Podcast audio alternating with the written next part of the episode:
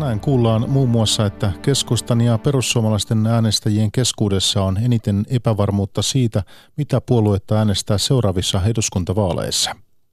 Metsäteollisuudella menee nyt hyvin, etenkin sellusta on kova kysyntä. Ja uusi tutkimus kertoo, että Suomessa tehdään tuhansia turhia olkapääleikkauksia. Näiden aiheiden lisäksi puhutaan energian tuontiin liittyvistä ongelmista sekä afrikkalaisesta sikarutosta, joka uhkaa sikataloutta. Päivätunnissa osuuden kokoa Mikko Jylhä. Hyvää iltaa.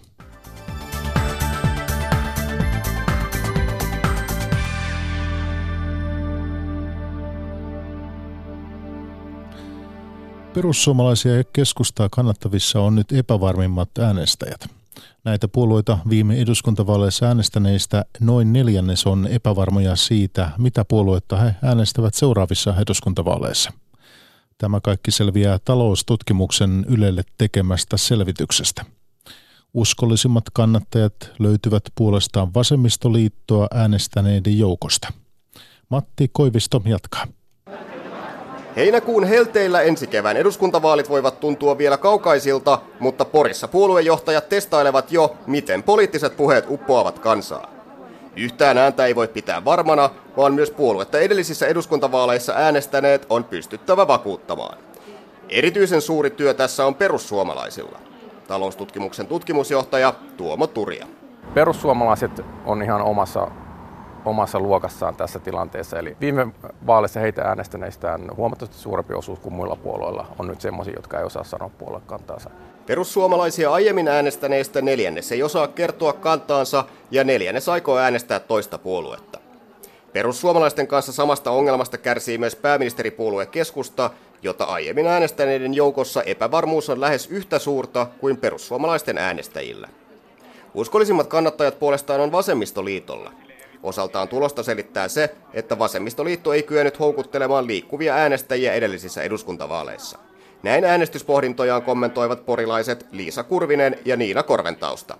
Mulla on vähän kahden vaiheilla nyt tällä hetkellä, että, että kumpaa äänestän, mutta ehkä mulla on myös ollut vähän niin kuin, että myös henkilöiden mukaan, että minkä tyyppisiä henkilöitä sitten on siellä mukana. Keskusta ja perussuomalaiset. Eli näiden välillä sitten puntaroidaan? Näiden välillä joo, sitten puntaroidaan. Mä on, niin ajattelen, että se on niin semmoinen puoli, mikä ajaa mun asioita parhaiten. Ja sitä mä oon aikaisemminkin äänestänyt ja olen todennut, että pysyn siinä. Puoluetta kerran aikaisemmin äänestäneillä on pienempi kynnys äänestää puoluetta uudestaan. Toisaalta epävarmuus voi johtaa myös toisen puolueen valintaan tai kokonaan äänestämättä jättämiseen.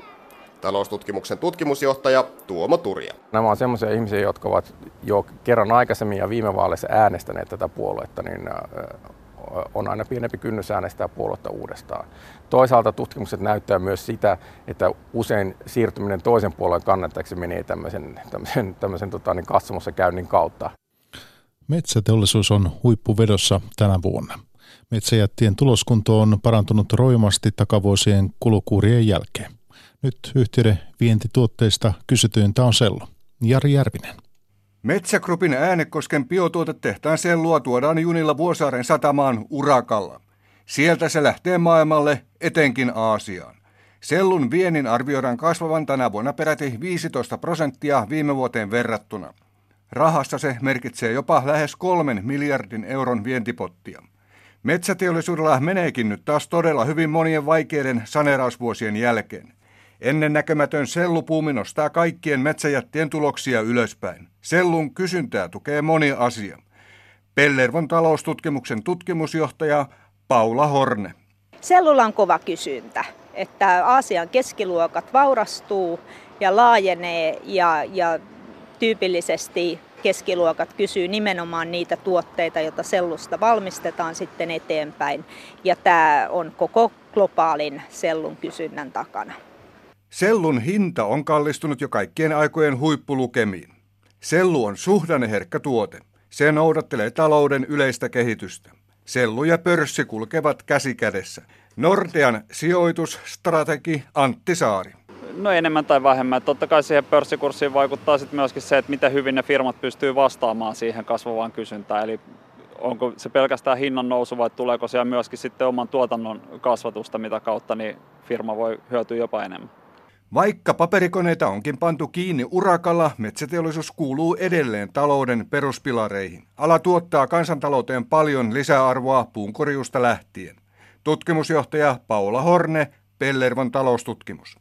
Kemiallinen metsäteollisuus on, on hyvässä vauhdissa, niin on myöskin mekaaninen metsäteollisuus ja erityisesti kuusisahatavara tietenkin sitä vientiä hyvin vetää, mutta tämä kaikki heijastuu tietenkin metsäpäähän, eli metsänomistajilla on varsin hyvä, hyvä kysyntätilanne tällä hetkellä metsässä.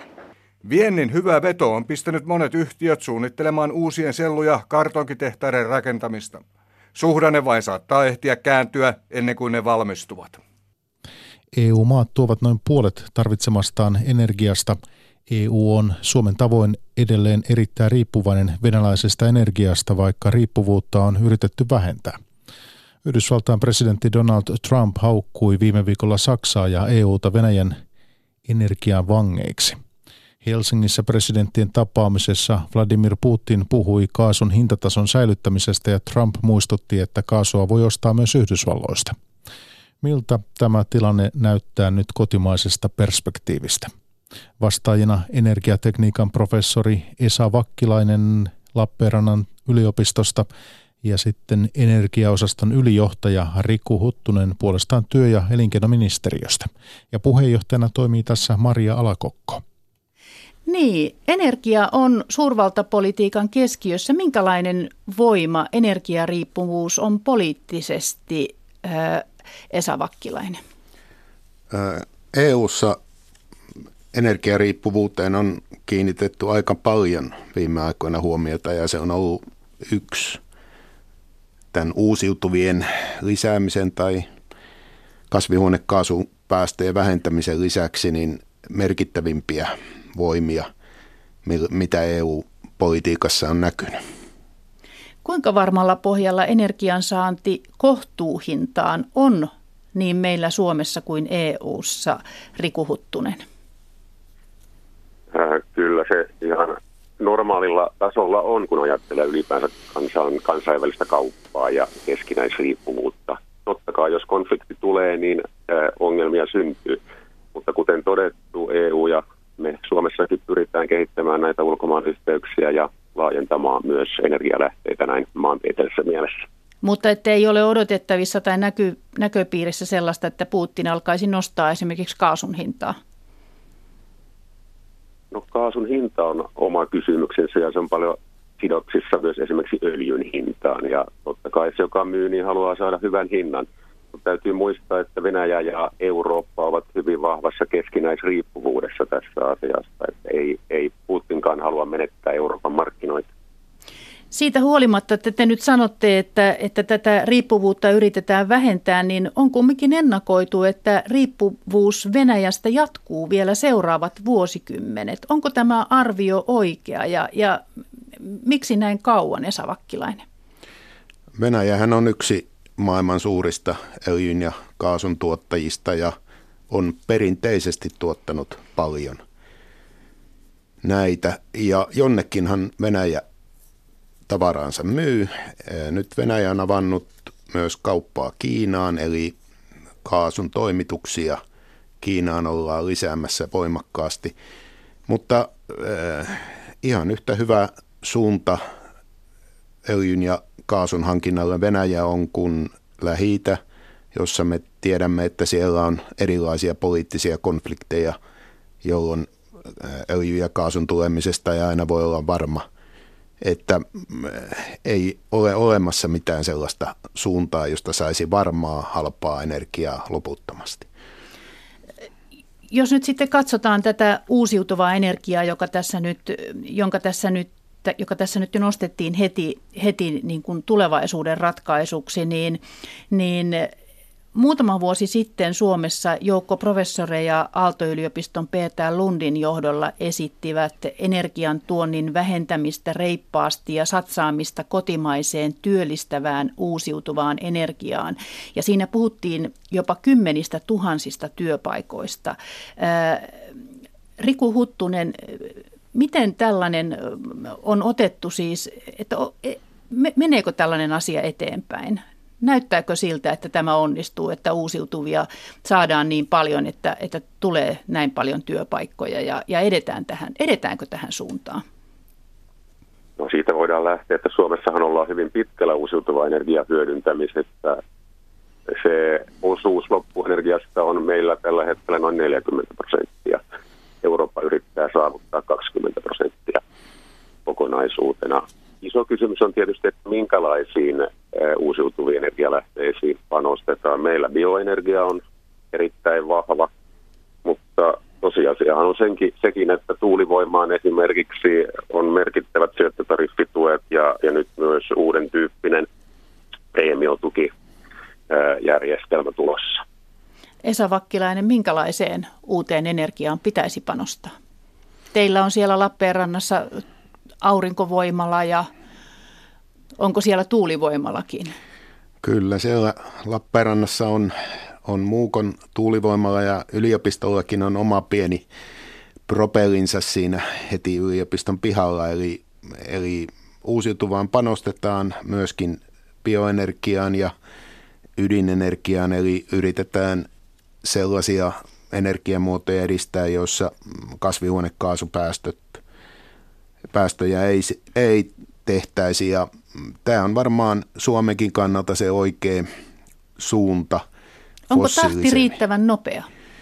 Öm, tietysti aina sanotaan, että tahti ei ole riittävän nopea. Tehtäisiin vaikka kuinka nopeasti, niin joku sanoo, että ei ole riittävän nopea, mutta Suomihan on kuitenkin pystynyt varsin nopeasti muuttumaan. Me ollaan nostettu muutamassa kymmenessä vuodessa tuplattu bioenergian tuotanto, me ollaan lisäämässä ydinvoimalla tänne, me ollaan saatu tosi paljon tuulta tänne viime aikoina. Eli kyllä me ollaan muuttumassa kovasti. Täytyy muistaa, että energiajärjestelmä on sellainen, että uusiutumissykli on joku 20-30 vuotta minimissään, eli ei kauhean nopeasti mitään tapahdu. Muutamassa vuodessa tapahtuu vaan vähän ja kyllä se kestää aikansa. Suomessa ei talvipakkasilla paista eikä tuule ja Riku Huttunen, onko se jatkossakin niin, että talvipakkasilla meidän on pakko turvautua tuontiin esimerkiksi sähkön osalta? Kyllä varmasti ihan niinä huippukulutustunteina ja kylmimpinä talven päivinä näin on tilanne. Toki Olkiluoto kolmosena ydinvoimayksikön valmistuminen auttaa asiaa, mutta siitä huolimatta meidän oma tuotanto ei riitä kattamaan koko tätä huippukysyntää, eikä sen tarvitsekaan. Meillä on erittäin vahvat ulkomaan yhteydet, joiden, joiden avulla sitten tämmöiset tilanteet hoidetaan. Ja siihen voi luottaa, että sieltä sitä sähköä tulee? No, niitä yhteyksiä on, voisi sanoa, joka suuntaan ja kyllä, kyllä sitä sähköä sieltä saadaan, mutta ei tämä kokonaan sitä huolta poista, että esimerkiksi sähkö- ja lämmön yhteistuotannon asema tulisi säilyttää, koska, koska se on erittäin tärkeää näinä talven kylmempinä aikoina. No sähkön hinta on alhaalla, mutta siirtohinnat ovat nousseet jo joidenkin siir- sietokyvyn rajoille ja samalla sähköverkkojen omistajiksi on tullut kansainvälisiä sijoittajia. Sähköverkko, sähköverkkojen ohella sijoittajia kiinnostaa nyt kaikki energialaitokset ja on esimerkkejä, että energialaitoksista on maksettu reippaita ylihintoja. Minkälainen uhka se on, että energian hinta tätä kautta voisi nousta kohtuuttomasti, Esa Vakkilainen? Ähm, aikaisemminhan energiaa ajateltiin, että se on tämmöinen perushyödyke, jota pitää saada kohtuuhintaan.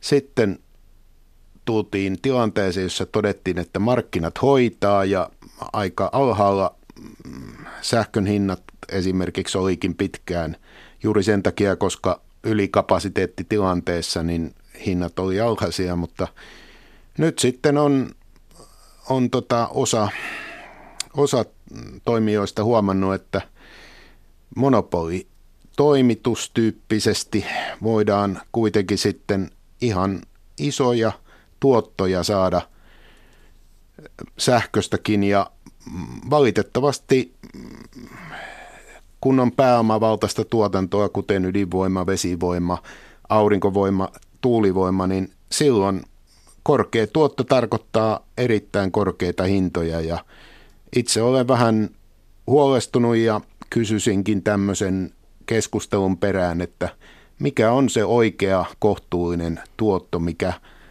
voitaisiin sähköstä ottaa tulevaisuudessa? Niin, Riku Huttunen, mikä se voisi olla? Ja, ja pitäisikö näitä saada, näitä kantaverkkoja ja näitä tärkeitä sähköverkkoja ihan kansalliseen omistukseen?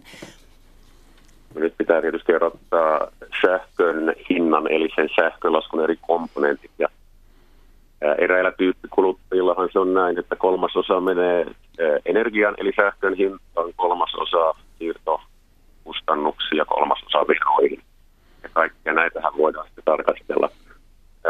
Mutta sähkön, periaatteessa, mitä mieltä olet? Juu, sähkön, sähkön siis energian osalta tietysti kilpailu ja yhteydet parantaa, parantaa asiaa. Siirto, siirtohintojen osalta olennaistahan on se, että lakikin asettaa velvoitteet nykyään investoida näihin verkkoihin, ja niitä korvausinvestointeja ei ole välttämättä tehty viime vuosikymmenellä niin paljon kuin olisi ollut tarpeen. Eli se, että hinnat nousevat, niin se kyllä johtaa myös siihen, että sähkön toimitusvarmuus selkeästi paranee. Mutta jos ei ole varaa tilata sitä sen jälkeen, niin se on tietysti aika iso ongelma. Että, että se täytyy ilmeisesti poliittisesti jotenkin ennen pitkää hoitaa, jos tästä nyt jo aika moni, moni on huolissaan. Ja sitähän varmaan parasta aikaa tutkitaankin näitä hintoja. Mutta ei jäädä tähän, mennään tähän kaasuasiaan. Nimittäin Trump haukkui erityisesti Saksan olevan Venäjän vanki kaasuostojen vuoksi. Ja kaikki EU:ssa eivät kuitenkaan ole Venäjän vankeja tässä mielessä, sillä Liettua on ostanut kaasua Norjasta Venäjän sijaan. Miten Suomi voi vähentää kaasuriippuvuutta Venäjästä, Riku Huttunen? No minä näen tämän ennen kaikkea sellaisena kysymyksenä, että tämä nykyinen monopolitilanne Suomen markkinoilla on tarpeen purkaa. Ja tässä tarkoituksessa Suomen ja Viron välillä rakennetaan parhaillaan kaasuputkia, joka on valmis vuoden 2020 alussa. Ja kun se on valmis, niin meillä on uudenlainen kilpailutilanne ja sitä kaasua voidaan tuoda esimerkiksi Liettuaan tällä nyt kuuluu vähän huonosti. Jospa Esa äh, Vakkilainen jatkaa tästä. Kuinka tärkeä tämä on tämä virolaisten kanssa tämä kaasuyhteistyö? Öm, toivottavasti saadaan putki valmiiksi ja saadaan Suomen nurkkaverkko, joka on ollut eristyksissä, niin yhteen Euroopan laajemman kaasuverkon kanssa. Onneksi EU tukee tässä asiassa voimakkaasti ja on satsannut niin, että se maksaa ison osan tästä Suomen ja Viron kaasuverkkojen yhdistämisestä. Vielä kun saadaan sitten Virosta paremmat yhteydet tuonne Keski-Eurooppaan, niin sen jälkeen voidaan Suomessakin kaupata ihan yleisen markkinapolitiikan mukaan kaasua, eikä se ole enää yhden toimittajan monopolitoimitusta. Noin professori Esa Vakkilainen Lappeenrannan yliopistosta ja puhelimen päässä oli ylijohtaja Rikku Huttunen työ- ja elinkeinoministeriöstä.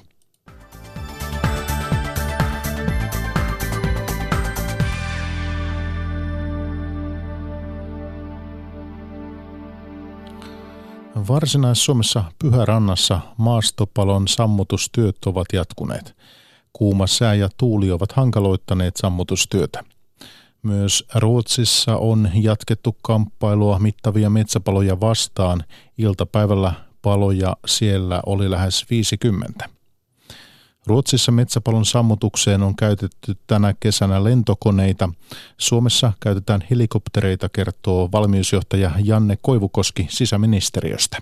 Nämä Ruotsiin tulevat koneet on semmoisia Canadair lentosammutuskoneita, ei helikoptereita, jo, jotka on erittäin tehokkaita, mutta ne vaatii hyvin suuren semmoisen vesilähteen, kun ne koneet tulee vauhdilla sinne veteen ja nappaa sen veden sinne kyytiin siinä laskeutuessaan ja, ja uudestaan noustessaan. Mutta meillä Suomessa käytetään koptereita, jotka ottaa vähemmän vettä, mutta ne pystyy paljon nopeammin kuskaamaan sitä eri paikkoihin ja tekemään kymmeniä reissuja päivässä. kyllä meillä joka päivä äh, jopa 30kin tämmöistä maastopaloa on, mutta meillä suurin osa saadaan sammutettua jo siinä alkuunsa ja ei tarvita tämmöisiä ilmasammutuskalustoja. Toi Pyhäranta on nyt tänä kesänä yksi niistä poikkeuksista. Sanoi valmiusjohtaja Janne Koivukoski. Yle uutisoi aiemmin tällä viikolla, että afrikkalaista sikaruttoa on löytynyt Pietarin lähistöltä sijaitsevasta Sikalasta noin 250 kilometriä Suomesta. Villisijoista tautia on löytynyt noin 100 kilometriä kauempaa Suomen rajasta. Ihmiset eivät sairastu afrikkalaisen sikaruttoon, mutta voivat olla taudin levittäjiä. Sikojen ja sikatalouden kohdalla kyseessä on todellinen ja vakava uhka, kertoo ylitarkastaja Hanna Lounela elintarviketurvallisuusvirasto Evirasta. Tiloilla taudin leviämistä vastaan on tehty työtä jo pari-kolme vuotta, kertoo puolestaan Suomen sikayrittäjät ryn toiminnanjohtaja Ari Bäri. Sian ja villisian lihan sekä niitä sisältävien tuotteiden tuontia on rajoitettu sikaruton takia. Toimittajana on Mikko Haapanen. Hanna, millainen uhka afrikkalainen sikarutto on suomalaisille sijoille tällä hetkellä?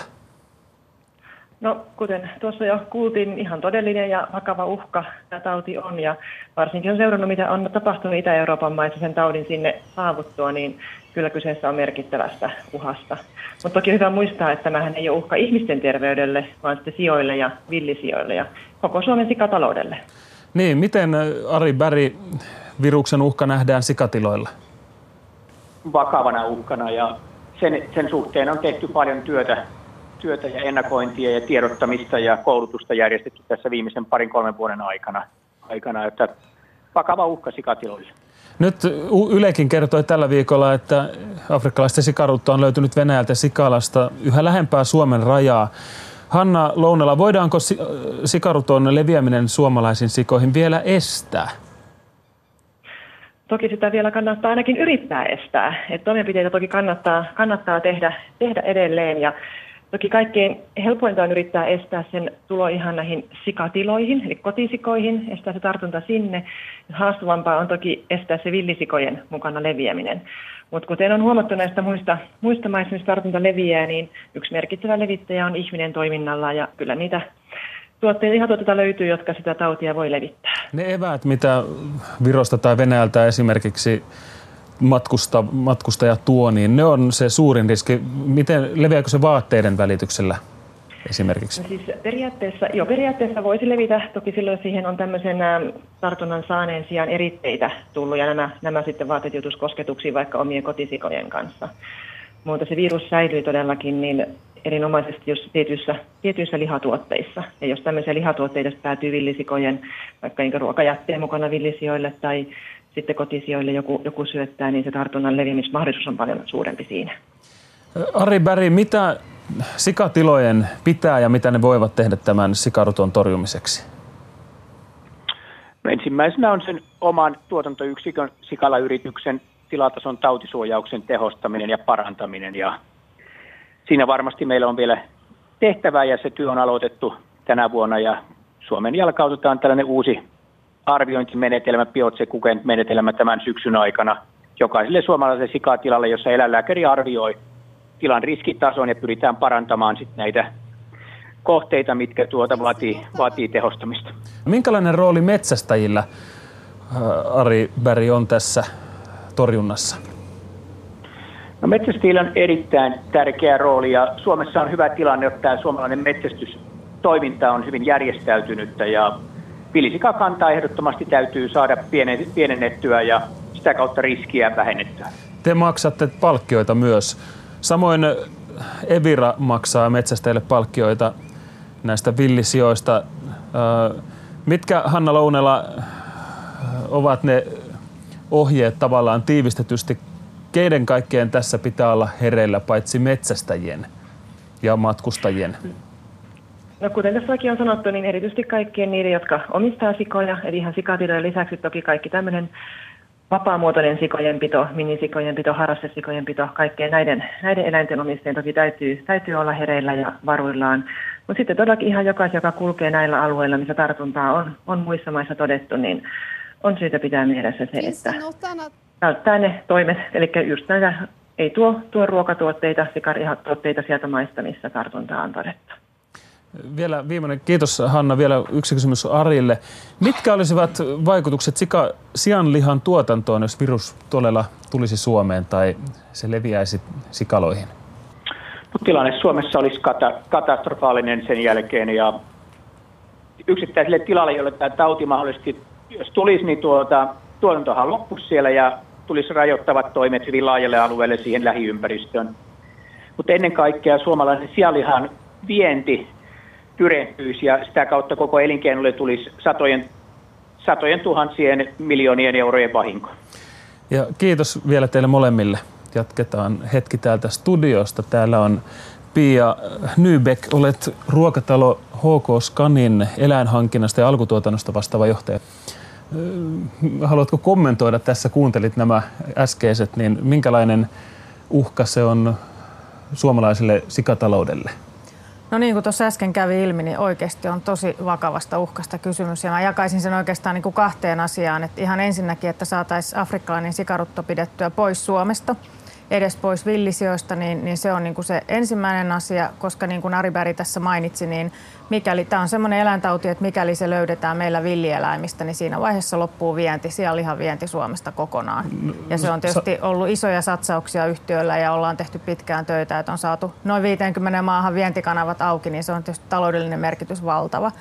Ja sitten toinen, toinen näkökulma ilman muuta yksittäiselle tilalle, että jos kävisi niin, että meillä olisi villisijoissa sikaruttoa ja, ja sitten se pääsisi jostain syystä tästä tautisuojauksesta huolimatta meidän tuotantosikalaan, niin, niin, niin kuin tuossa mainittiin, niin sen sikalan toiminta loppuu ja kaikki eläimet lopetetaan saman tien ja siihen tulee 10 kilometrin säteellä niin eläinten kuljetukseen ja, ja käsittelyyn niin tosi, tosi paljon määräyksiä ja erittäin vaikea tilanne olisi. Suomalaiset arvostavat kotimaista ruokaa. Tarkoittaako se kuinka pitkälle sitä, että jos tämä virus tulee Suomeen sikaloihin, niin kuinka niin kuin vähin käy kotimainen sianliha?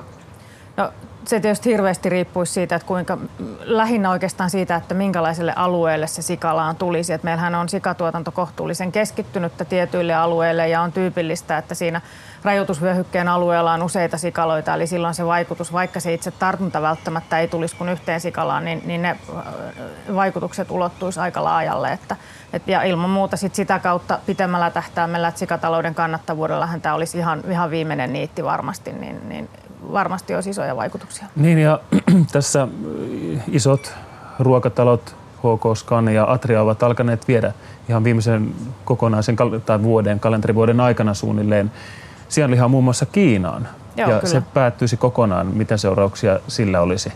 Joo, Kiina on tietysti alkava markkina tällä hetkellä vielä, että, mutta että odotukset on kovat, kovat sille jatkossa. Mutta että jos me ajatellaan meidän yhtiön näkökulmasta, niin viedään noin 50 maahan jo joka tapauksessa suomalaista sianlihaa ja, ja suomalaisia lihatuotteita, niin onhan se valtavan iso merkitys olisi. Kiinassa asuu tietysti yli miljardi ihmistä, puolitoista taitaa olla se lukema, se on iso markkina, mutta minkälainen se on sianlihan näkökulmasta Kiinan markkinana? No se on hirveän mielenkiintoinen varmaan kaikkien elintarvikkeiden näkökulmasta. Siinä on paljon tekijöitä. Kiinalaiset, siellä on ollut paljon näitä erilaisia ruokaskandaaleja ja he todella nyt hakee ja haluaa luotettavaa lähdettä heidän elintarvikkeille ja arvostavat tätä pohjoismaista ja suomalaista korkeata laatua ja puhtautta. Ja sianlihan osalta tietysti kiinalaiset on tottunut syömään paljon sianlihaa ja on varmaan yksi ja maailman parhaita asiantuntijoita sen laadun arvioinnissa niin on ollut hienoa nähdä, että miten he arvostaa suomalaista sianlihaa, sekä sitä hygieniaa, tuoteturvallisuutta, mutta ennen kaikkea myös ihan laatua. Lupien saaminenkin kesti kymmenen vuotta vai miten se meni? Joo, pitkä prosessi. Markkinatutkimusyritys Kantar TNSn tuoreen tutkimuksen mukaan Tämä on siis elintarviketoimijoiden yhdessä teettämä tutkimus. Sen mukaan joka toinen sika- ja nautatila on epävarma tuotannon jatkamisesta vuoden 2025 jälkeen. Miten vakana, vakavana uhkana HK Scan pitää sitä, että kotimainen tuotanto supistuu? No mä näkisin, että me ollaan sellaisella vähän niin kuin vedenjakajalla nyt tällä hetkellä. Että meillähän on vielä Suomessa niin omavaraisuus lihan suhteen kaikissa lihalajeissa noin 80 prosentin luokkaa. Tai sanotaan niin, että, että Suomessa kulutetusta lihasta noin 80 prosenttia on, on kotimaista. Mutta aika pitkään on, on kotieläintalouden kannattavuus ollut heikko. Erityisen heikko se on ollut sianlihan osalta ja, ja kyllä niin kuin selkeä riski on olemassa, niin kuin tämä tutkimus osoittaa, että vaikka periaatteessa halua ja kiinnostusta jatkaa tuotantoa on, on aika hyvinkin, mutta se kannattavuuspuoli on, on ilman muuta iso riski. Että Miksi ette maksa enemmän sianlihasta tuotteille? Niin, tämä on varmasti ikuisuuskysymys, jos ajatellaan koko arvoketjun läpi, että markkinataloudessa toimitaan ja se lähtee tietysti siitä, että, että, että mitä kuluttajat on valmiita maksamaan, mitä asiakkaat on valmiita maksamaan ja, ja sitten sitä, sitä tuottoa siinä ketjussa pyritään oikeudenmukaisesti jakamaan.